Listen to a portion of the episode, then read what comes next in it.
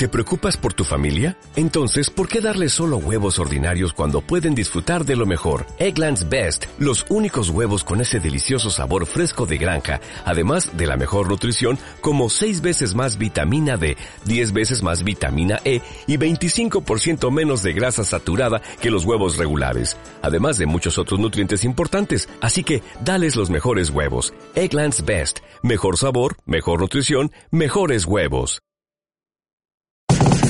Sal de tu zona de confort, conoce tus habilidades, enfrenta tus miedos y atrévete a ser la mejor versión de ti mismo. Rediseño Mental, un espacio para vivir en positivo y aprender a ser feliz. Rediseño Mental, Rediseño Mental, con Sergio Villamizar, Lina Moreno y Julio Bando. Bienvenidos. Hey, ¿qué tal? Buenos días, buenos días, buenos días, buenos días. Buenas tardes o buenas noches, dependiendo la hora en que ustedes decidan escuchar este podcast llamado Rediseño Mental. Como siempre, Lina Moreno, Sergio Villamizar, este servidor Julio Bando Julius y una invitada muy especial para el día de hoy. Lina, ¿qué tal? Bienvenida. Hola, qué dicha estar nuevamente con todos ustedes, las personas que nos escuchan y que hoy nos están viendo a través de Instagram. Les estamos contando que hoy tenemos un contenido más que especial. Ustedes, los que nos están viendo en este momento por Instagram, se están dando cuenta cómo es que grabamos, cómo es que hacemos cada uno de los capítulos de rediseño mental y esta es una experiencia maravillosa. Hay muchas personas que ya nos habían escrito y nos habían dicho, nosotros queremos saber qué es lo que pasa detrás de todo ese audio que ustedes nos entregan cada semana. Pues bien, la sorpresa, la petición se hizo realidad. Ustedes piden, nosotros les damos las respuestas, así que bienvenidos, don Sergio. Muy buenos días, buenas tardes, buenas noches. Recuerden a las personas que por primera vez se conectan y a ustedes que nos están viendo a través de las redes sociales, un saludo muy especial para ti que llegaste por primera vez. Ten presente que no puedes escucharnos a través de Instagram, a través de YouTube próximamente. Ajá. Estamos en iBox, estamos en iTunes y nos puedes escribir a nuestra cuenta. ¿Cuál es nuestra cuenta, Julius? En Instagram nos pueden seguir como arroba Rediseño Mental y en Facebook Rediseño Mental. Oigan, y hoy tenemos una invitada. Sí. Futura coach, ya le faltan ocho días para recibir el cartón. Bueno, igual que a Julius, están también felices. Están ¡Ay, felices. Tenemos detrás de cámaras a Manuel, le mandamos un saludo a ustedes. Allá Manuel está moviendo la mano y está el equipo completo hoy. Vivi, qué rico tenerte aquí. ¿Por qué estabas tan ausente? Cuéntanos. Bueno, primero que todo, un saludo muy especial para todos. Les quiero decir que me hicieron mucha falta, pero he estado en otras ocupaciones también, trabajando para darles tanto contenido y tanta información de valor para que ustedes tengan una apertura de conciencia maravillosa, todo siempre desde el amor. Y sí, como dicen eh, Sergio y Lina, Julius y yo estamos felices porque en contados días vamos a recibir nuestro apreciado y anhelado diploma de coach. Estamos realmente viviendo en misión de vida y eso nos tiene muy, muy contentos, ¿cierto, Julius? Felices y dichosos de la vida de poder transmitir todo este conocimiento a tantas personas que nos ven y que nos escuchan a diario a través de las redes sociales. Oigan, ¿les parece hoy que tratemos un tema? ¿Les, voy a cont- ¿Les puedo contar una historia? Total. Había una vez un pollito tratando de pasar una carrilera. Ajá. Así como cuando los pollitos tratan de pasar la carrera, ustedes los han visto, ¿cierto? Y de un momento a otro el pollito se coge de la mano con otro pollito y cuando va en la mitad de la carrera se da cuenta que no tiene manos y empieza el problema. Porque el pollito dice, Dios mío, si yo no tengo manos, ¿yo qué soy? Entonces él dice, yo soy un pollito. Y el otro pollito le dice, brother, es que usted es un pollito porque usted es la suma de los hábitos que hacen que usted sea un pollito. ¿Me entienden lo que les estoy diciendo? ¿Sí? O sea, eso quiere decir que Lina es Lina por los hábitos que la definen. Sí. Eso quiere decir que Julius es Julius por tus hábitos. Viviana es lo mismo, igual que Sergio. Yo les cuento, a ti que se estaban riendo y para ustedes que nos están viendo por primera vez les cuento.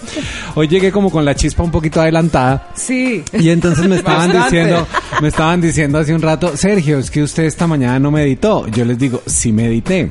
Lo que necesito ayudar a entender es que la meditación es parte de los hábitos que definen a qué es Sergio Villamizar. Sí. Cuando yo me reúno con la gente, por ejemplo, esta mañana estaba en una reunión y me decía, oiga, ¿usted a qué horas duerme? Porque usted publica desde las 7 de la mañana, manda audios, adicionalmente pone fotos, el equipo está haciendo esto.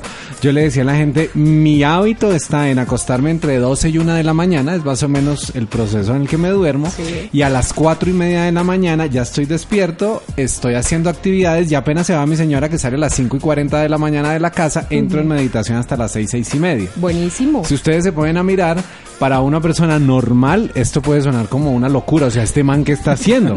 Sí. Pero eso es lo que hace que en el día yo tenga la lucidez para poder hacer o generar cosas que de pronto bajo otras condiciones, si mi mente estuviera saturada, no haría.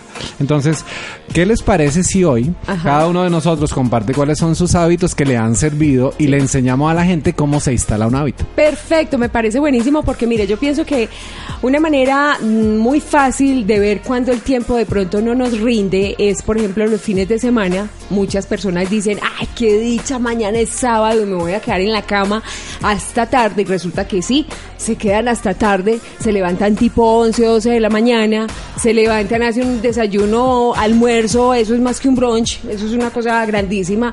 Y en dos minutos ya son las 4 de la tarde, 5. Oiga, el día no me rindió para nada, yo no hice nada hoy, no alcanzamos a hacer nada, no alcanzamos a salir a hacer vuelta ni al centro comercial. El día se me fue volando, llegó el domingo, hay que pensar, se me acabó el fin de semana y no lo aproveché.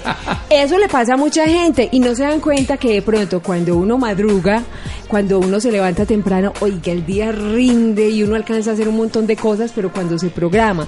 Pero digamos que esos hábitos mm, para muchas personas son poco fáciles de cambiar, pero en el día de hoy yo creo que vamos a dar llaves, tips y cosas bien importantes para que la gente empiece a hacer esos cambios de hábito que muchas personas dicen, no, el que ha sido no deja de ser, yo no voy a dejar de dormir, etcétera, etcétera. Mire que sí se puede y usted le puede sacar mucho provecho a esos cambios. Oiga, Julie, ¿usted qué hábitos tiene? ¿Cuáles son los suyos? Oiga, ¿sabe qué? Antes de contarle los hábitos, hay una frase de Lina que me llamó mucho la atención y es, es que el que es nunca deja de ser. Pero yo hoy en día me puedo de- decir que puedo contradecir esa afirmación. Claro, de eso se trata. Porque como lo hablábamos en uno de los capítulos anteriores del cambio, sí es posible evolucionar y crecer como persona. Entonces, eh, estos días me encontraba precisamente con alguien que no veía hace unos seis años aproximadamente, y esa persona puede hablar de un Julio que conoció hace seis años, pero hoy en día las personas que me conocen y que me rodean pueden hablar de una persona totalmente diferente a la que conoció esta persona tiempo atrás. ¿Y en qué se enfoca esto? En cambiar precisamente los hábitos de vida. Claro. En dejar de fumar, dejar el licor a, a un a un lado, empezar a meditar, prepararse, estudiar, entrenarse con los mejores. Entonces, para mí, han sido hábitos de vida que me han llevado a donde estoy en el día de hoy. Qué lindo. Viviana, ¿cuáles son los hábitos que has cambiado a través de este nuevo estilo de vida?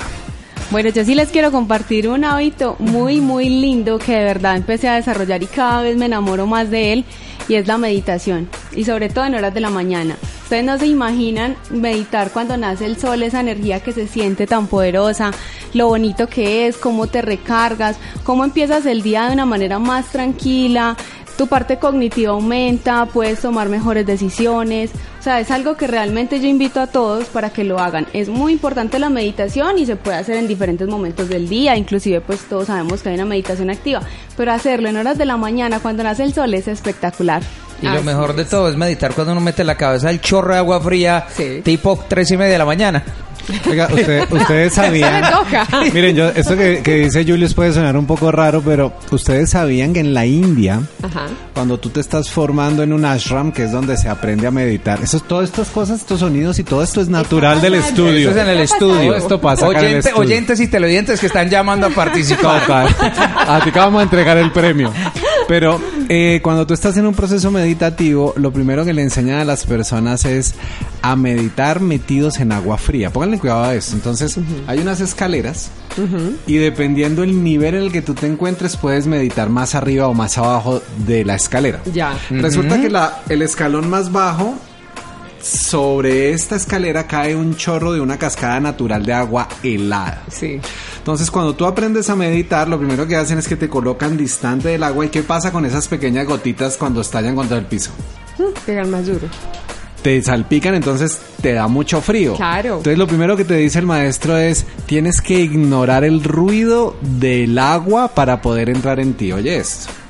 A medida que vas aprendiendo, te van subiendo, por lo tanto, llega un punto en el que quedas debajo de la cascada. Y da más duro. Da más duro y el agua es helada. Es más y fría. él lo único que te va a decir es, necesitas hacer caso omido- omiso del ruido de la cascada. Y el éxito cuando aprendes a meditar es cuando ya pasas la cascada y llegas al otro lado y ya como estás tan entrenado al agua ya no te pega el frío. Es un hábito la meditación. Lo que yo quiero decirle a ustedes es, si tú quieres realmente una vida excepcional, necesitas tener hábitos excepcionales. Algo que hay en común entre los hombres más ricos del mundo es que tienen el hábito de rodearse de personas exitosas. Exactamente. ¿A ustedes les pasa que una persona exitosa se rodea de gente exitosa? Claro. Y una persona que está llevada, el chucho se rodea de gente llevada. Peor que ¿Sí o no? Sí. Claro. Entonces, el hábito de elegir las personas de las que te rodeas es importante. Entonces, esto me parece que es supremamente ganador para todos nosotros. Así es, y hay otro, hay otro hábito que es bien conveniente cuando lo empezamos a saber administrar y es el tiempo. El manejo del tiempo es más que importante, por lo que estábamos mencionando ahorita. Mire, el tiempo se va muy rápido o muy lento, dependiendo de lo que estemos haciendo, es la percepción de muchas personas que dicen, es que a mí el tiempo se me va volando.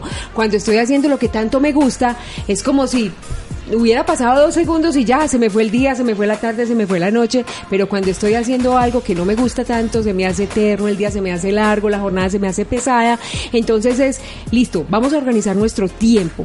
¿En qué? No solamente en hacer cosas eh, que tengan que ver con nuestro trabajo, recordemos que el aprovechamiento del tiempo es la riqueza que podemos tener, el tiempo es nuestro mayor tesoro, pero también debemos destinar ese tiempo a nuestras relaciones, lo que decía Sergio es muy cierto, saber con quién nos estamos rodeando, con quién nos estamos relacionando, pero también saber darle ese tiempo a las personas que queremos, porque muchas personas piensan que el cambio de hábitos simplemente significa eh, tener más tiempo o cambiar los hábitos para producir dinero, y resulta que eso no es así. Si la riqueza más grande de nosotros no es el tiempo para poder compartir, darle calidad eh, de tiempo a nuestra familia, poder hacer lo que nosotros queramos, la verdad es que sí vamos a tener muy poquito tiempo para lo que realmente nos gusta, pero mucho tiempo para que empecemos a renegar, a decir que no nos gusta, a decir que el tiempo se nos hace muy largo, que el día se nos va a desperdiciar porque lo vamos a estar gastando en cosas que en realidad no nos están trayendo bienestar.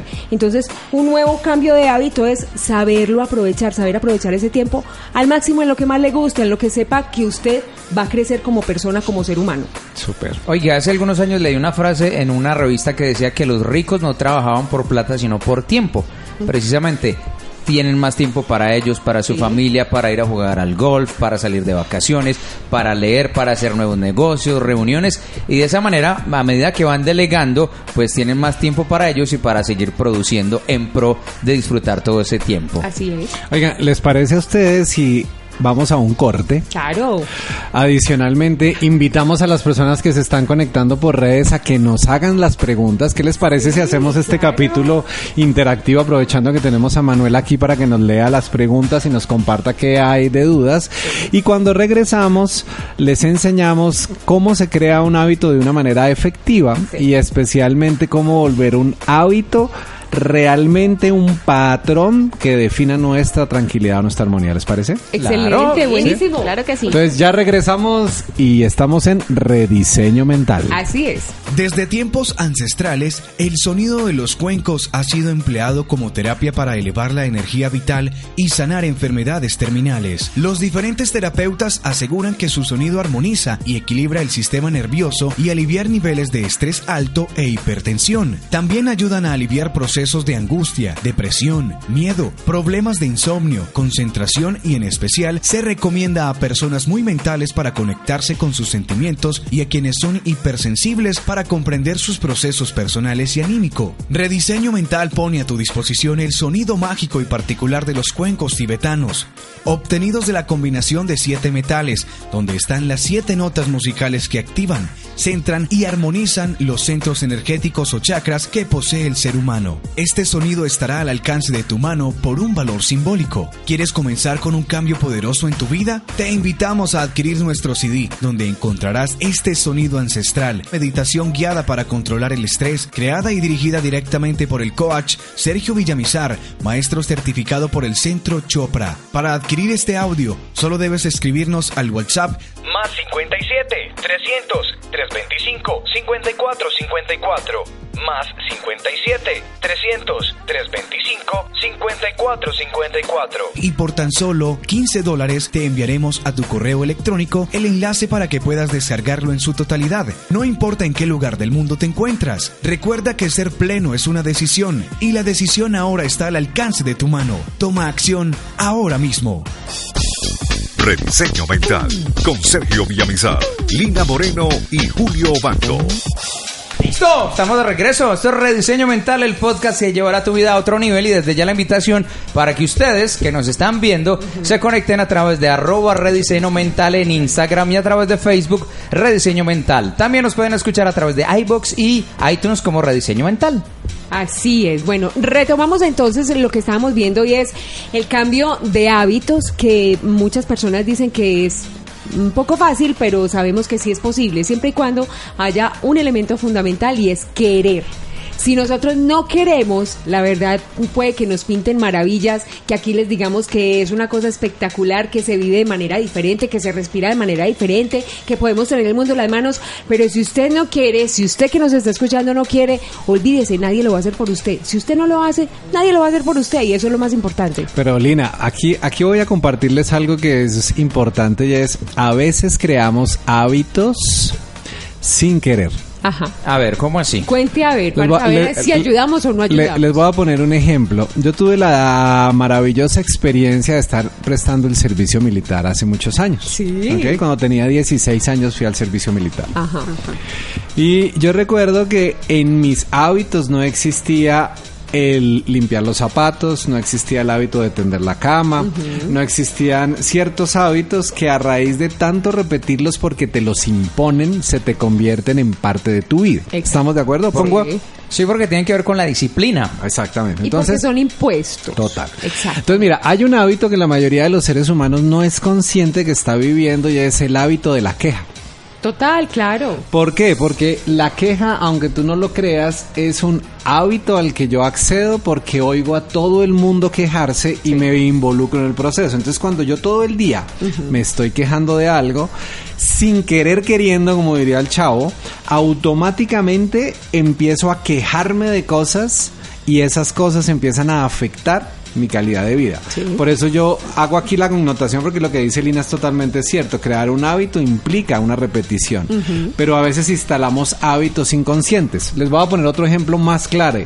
Una persona que es maltratada en una relación se habitúa al maltrato emocional y no es consciente de que esto es maltrato. Es cierto, es verdad. Oiga, y curiosamente termina esa relación donde la maltratan y automáticamente la relación siguiente es otro maltratador y ella se pregunta, pero ¿por qué será que yo estoy dando con esta clase de tipos sin saber que usted, sin querer queriendo, los está trayendo a su vida? Así es. Vivi, ¿tú qué opinas del- de los hábitos?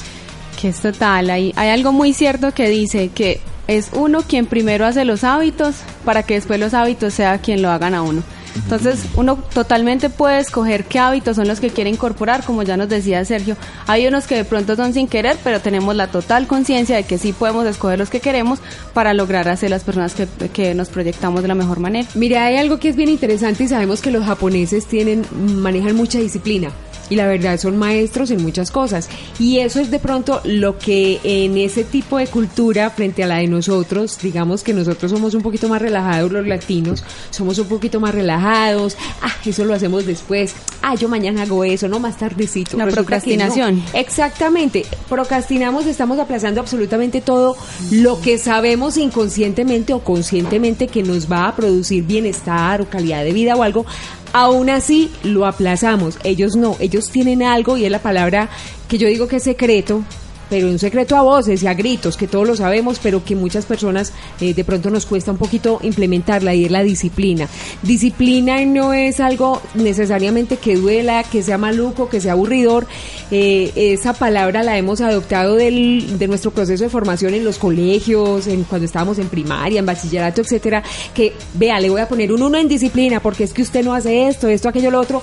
La hemos concebido de manera negativa. La disciplina es el hábito constante de algo que yo quiero hacer y cambiar en mi vida, que me puede producir muchísimo bienestar, pero somos nosotros, y yo insisto, los que tenemos que tomar la decisión de adoptar esa disciplina. Total. Ya que, que tú dices eso, Lina, y compañeros, hace unos 15 días más o menos eh, tenía la oportunidad de charlar con un etólogo, que es una persona que se especializa en el comportamiento de los perros.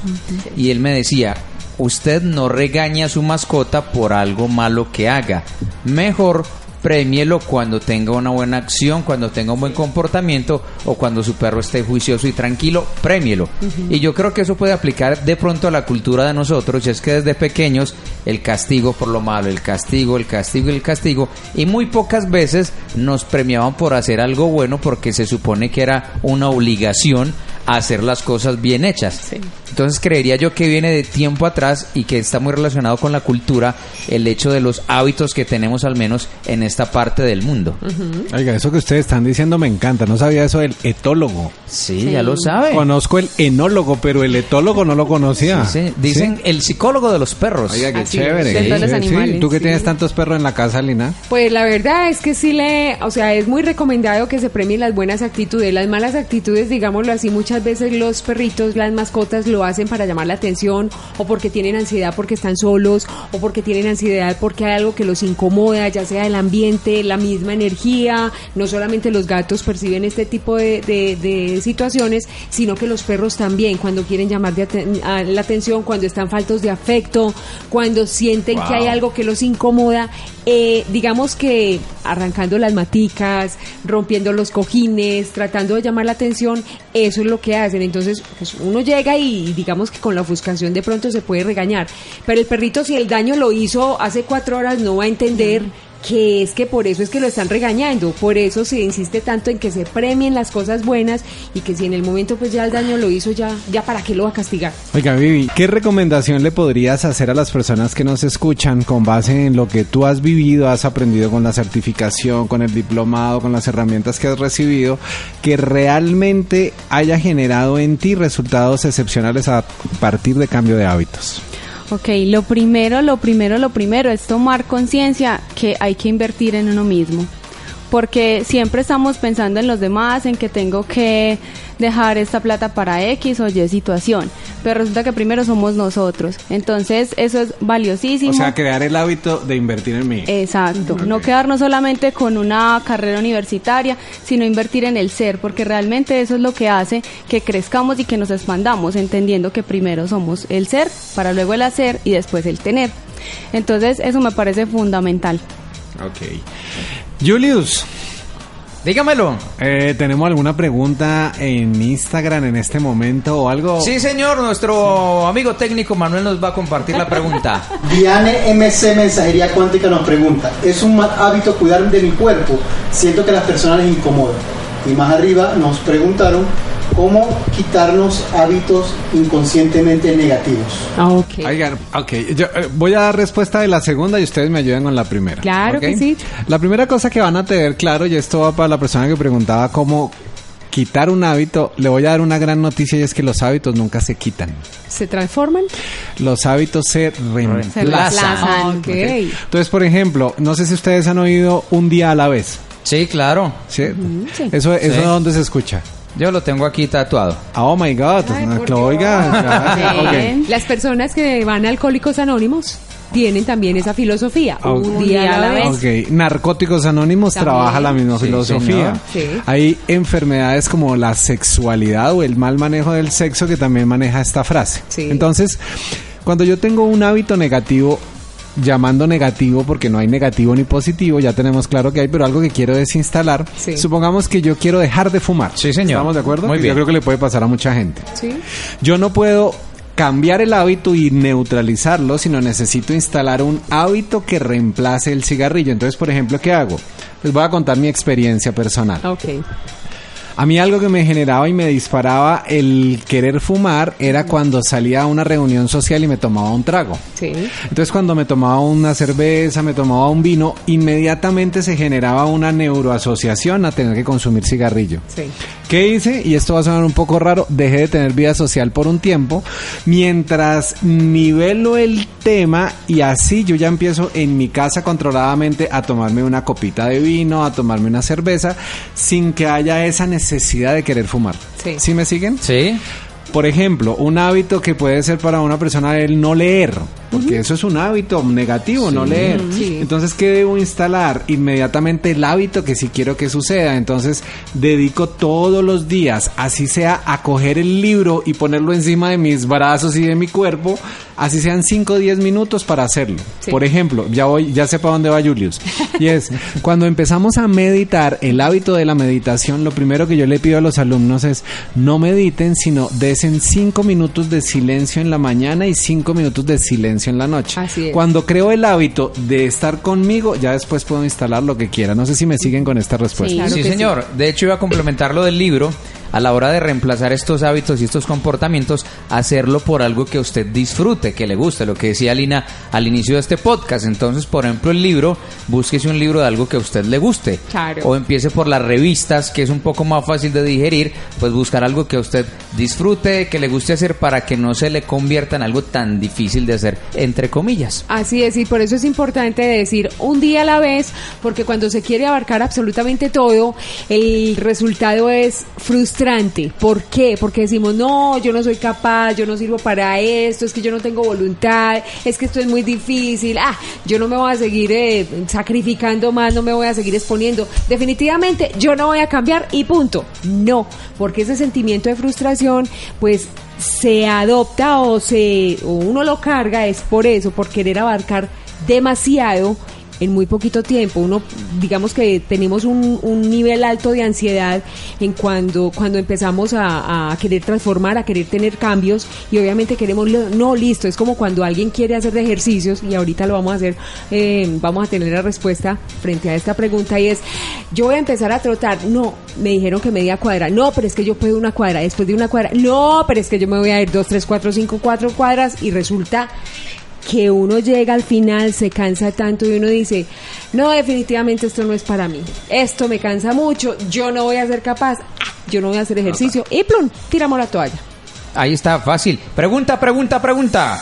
¿A los cuántos días se crea un hábito? Oiga, esa pregunta sí tiene mucha controversia. ¿Les parece si les damos respuesta después de este pequeño corte? Claro que sí. Ya regresamos a Rediseño Mental. Y acuerda que nos puedes encontrar en las redes sociales como... Arroba rediseño mental en Instagram, rediseño mental en Facebook, iBox y iTunes. Así es, ya volvemos. Ya regresamos.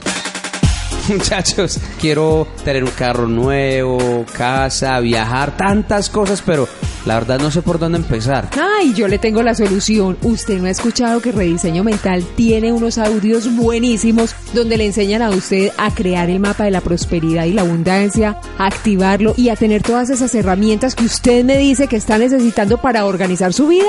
Yo no había escuchado. La mayoría de las personas no tienen claro que no logran sus propósitos y tus metas, no porque no las deseen, sino porque no saben cómo plasmarlas y atraerlas a lo largo de su vida.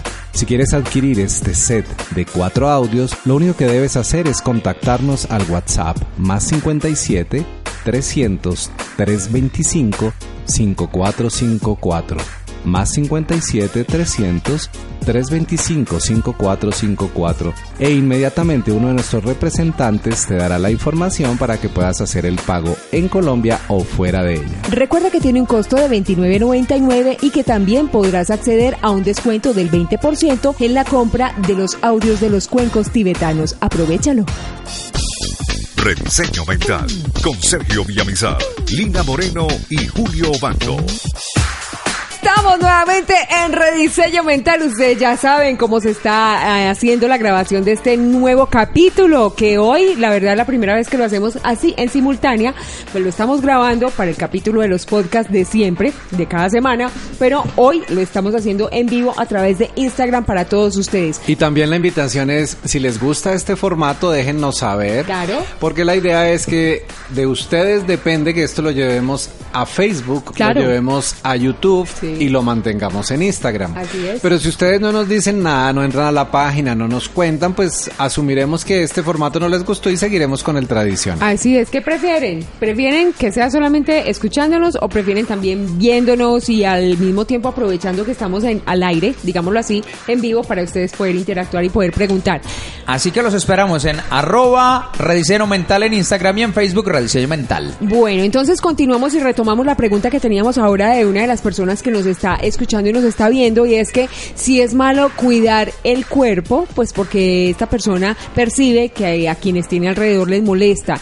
Yo digo que cuando se convierte las cosas en obsesión, de pronto ahí es el, el punto en el que sí debemos prestar atención.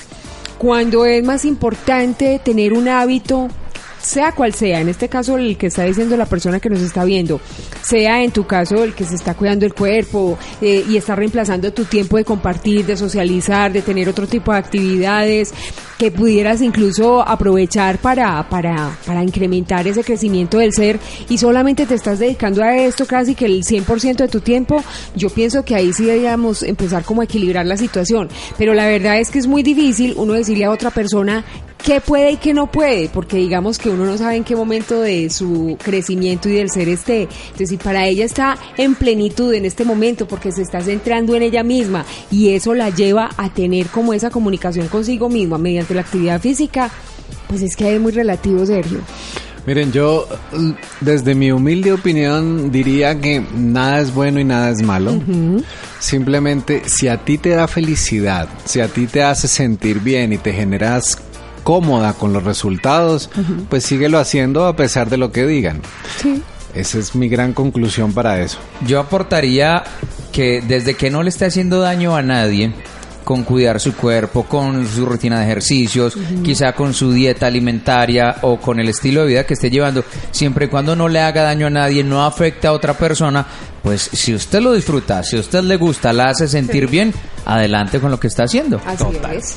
Ok, entonces, ¿cuánto se toma en generarse un hábito? Sí, señor, esa fue la pregunta que plantearon. A ver, hay dos hipótesis. La primera hipótesis con la que trabajamos hasta hace muy poco tiempo era que un hábito se generaba en 21 días. Sí, señor. Ok. Muy bien. Y hablaban de que en 21 días se generaba una cadena neuronal nueva y esa cadena neuronal lo que nos permite es recordar de manera automática algo, como por ejemplo cuando estás aprendiendo a conducir. Sí. Yo no sé si a ustedes les pasó, a mí sí, que cuando estaba aprendiendo a conducir yo no era capaz de meter el acelerador, sacar el clutch porque el carro se me apagaba. ¿sí? Salía como un caballo como relinchando. un caballo relinchando. Y entonces yo recuerdo que la que me enseñó a manejar fue la que era mi esposa en ese momento y yo apagaba el carro en un puente y le decía, si sabe manejar tanto, pues maneje usted. Pero a mí no me venga así, porque obviamente es tanto el estrés de saber que le puedes dar a un carro y cuando hay emociones, óyeme esto, el anclaje es más extenso. O sea, ¿qué quiere decir?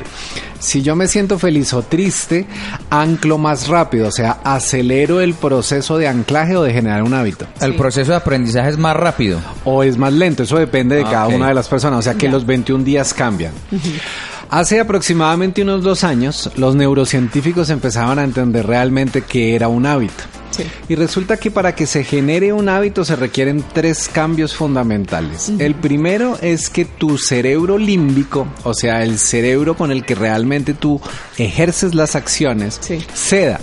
Porque la naturaleza del cerebro está en no querer gastar energía. Y cuando yo cambio de hábito, el cerebro siente que está gastando más energía. Claro. Si estoy en la casa acostado y de pronto me llevan al gimnasio, por eso es que nos resistimos. Claro, me están desacomodando, eso dice el cerebro, pero ¿cómo así me van a poner a trabajar de más? ¿Qué, o qué sea, es esto? el cerebro para qué si no le duele gastar energía para el tiritití. Pa, eso sí está siempre listo. No, en serio, el cerebro solo tiene dos funciones, mantenerte vivo y reproducirte. Ay, ay, ay. Ahora sí entienden niñas por qué Eh, nos toca tan duro. Es que es en serio. El colmo, ¿no? las mujeres no han podido entender que a los hombres nos diseñaron y nos crearon para eso. Sí. Sí. Realmente somos una batería con pene, eso es así. Eso. Mm, Por eso no somos capaces de hacer dos o tres cosas al tiempo. Ah, no, eso sí, En cambio, ellas sí son capaces. Pero más allá de eso, un hábito necesita algo fundamental y es interiorizar de manera inconsciente lo que he venido haciendo. Sí. Y ese tiempo toma entre 60 a 70 días. Ok. Entonces los famosos 21 días simplemente son, y lo voy a decir aquí abiertamente, un paradigma con el que nos han creado, pero en realidad para que algo se instale definitivamente se necesitan 60 a 70 días. Sin embargo, viene la tercera teoría. Habla de que para que haya un cambio se necesita la cuaresma. Los Sí, 40 señor. días. 40 Ustedes han oído que días. una mujer da luz y cuánto necesita estar en dieta. 40 días. semanas. Gua- 40 semanas, No, no, no, no, 40 no, perdón, días. 40 días, 40 Oiga, como días. que se va a demorar. Bueno, nota que no ha dado, bueno, nota que no ha dado a luz. Ok. Oiga, entonces, ¿Cómo le va 40 semanas y el año tiene 52 semanas, Julio? Entonces miren, Es lo, que eso es muy largo.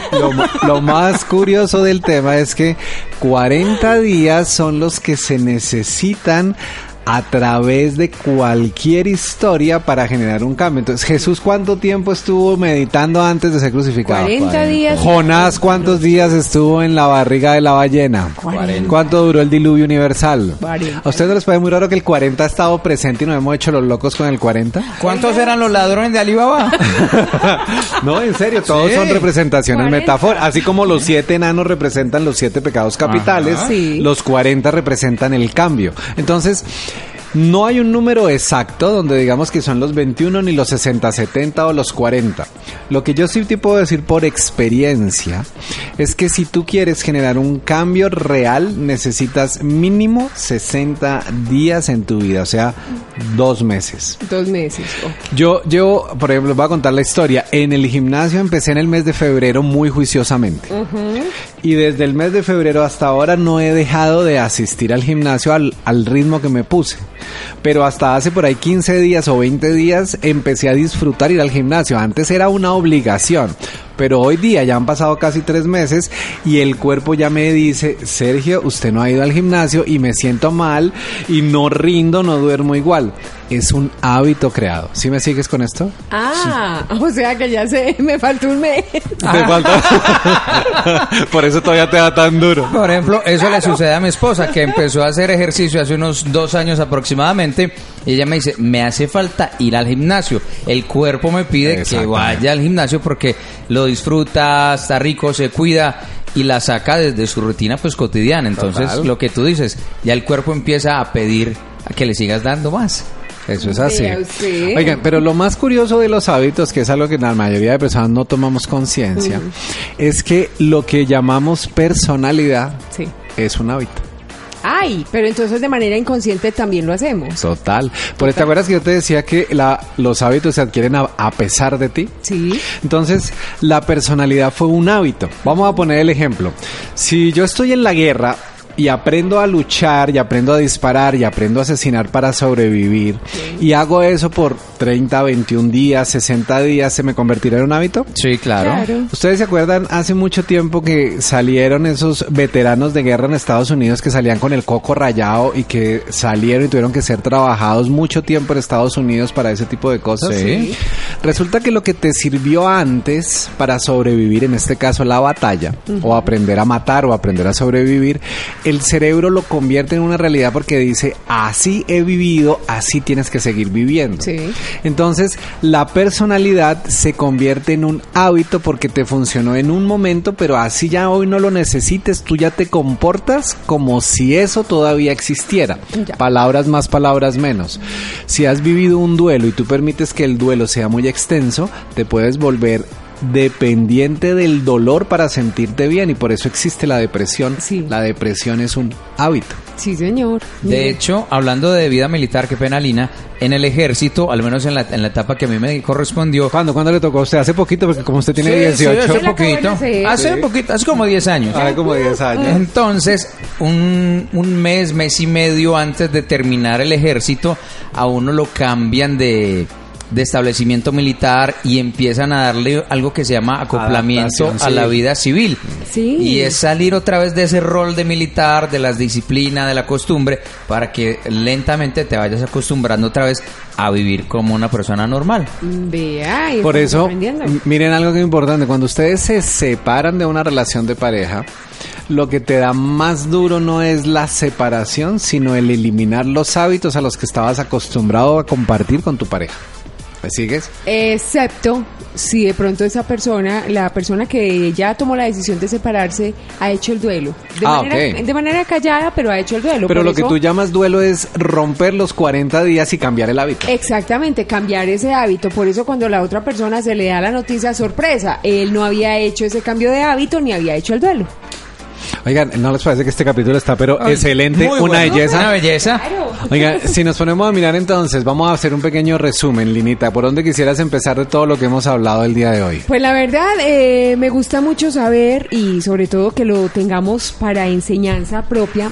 No solamente que vamos a cambiar de hábito de manera consciente, sino que, ojo, tenemos que cuidar también lo que pasa de manera inconsciente en nuestra vida. Lo mejor, 60 días son los que vamos a empezar a utilizar o a tener en cuenta para ese cambio de hábito en cualquier cosa que queramos cambiar, en cualquier cosa que queramos transformar, ya sea levantarnos más temprano, ir al gimnasio, hacer meditación, comer de manera saludable, etcétera, etcétera. Oiga, les voy a contar un secreto. Y esto ¿Cuál? que no salga de Latinoamérica. Aquí chiquito. cuente. La sexualidad en pareja es un hábito.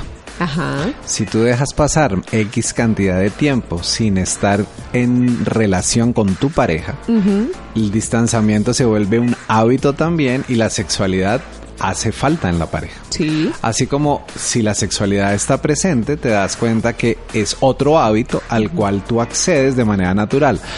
Por eso, ojo con los hábitos. Identifiquen muy bien, para resumir esto hoy, qué hábitos positivos tienes, consérvalos y qué hábitos negativos tienes para reemplazarlos por uno positivo. Así es. Y la buena noticia es que se pueden reemplazar los hábitos todos. Depende única y exclusivamente de ti.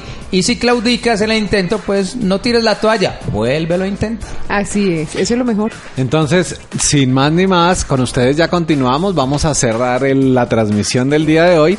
Entonces, a las personas que nos escucharon hoy en Rediseño Mental, les damos la más cordial bienvenida si es la primera vez que estás en sintonía. Si ya nos has escuchado, recuerda compartir este podcast con tus amigos, familiares y en tus diferentes redes sociales. Y ten presente siempre que a este mundo vinimos a, ser felices. ¡Chao, chao! Sal de tu zona de confort, conoce tus habilidades, enfrenta tus miedos y atrévete a ser la mejor versión de ti mismo. Rediseño Mental, un espacio para vivir en positivo y aprender a ser feliz. Rediseño Mental, Rediseño Mental, con Sergio Villamizar, Lina Moreno y Julio Bando. Hasta la próxima. Dale más potencia a tu primavera con The Home Depot. Obtén una potencia similar a la de la gasolina para podar, recortar y soplar con el sistema OnePlus de 18 voltios de Ryobi desde solo 89 dólares. Potencia para podar un tercio de un acre con una carga. Potencia para recortar el césped que dura hasta dos horas. Y fuerza de soplado de 110 millas por hora. Todo con una batería intercambiable. Llévate el sistema inalámbrico OnePlus de 18 voltios de Ryobi. Solo en The Home Depot. Haces más. Logras más.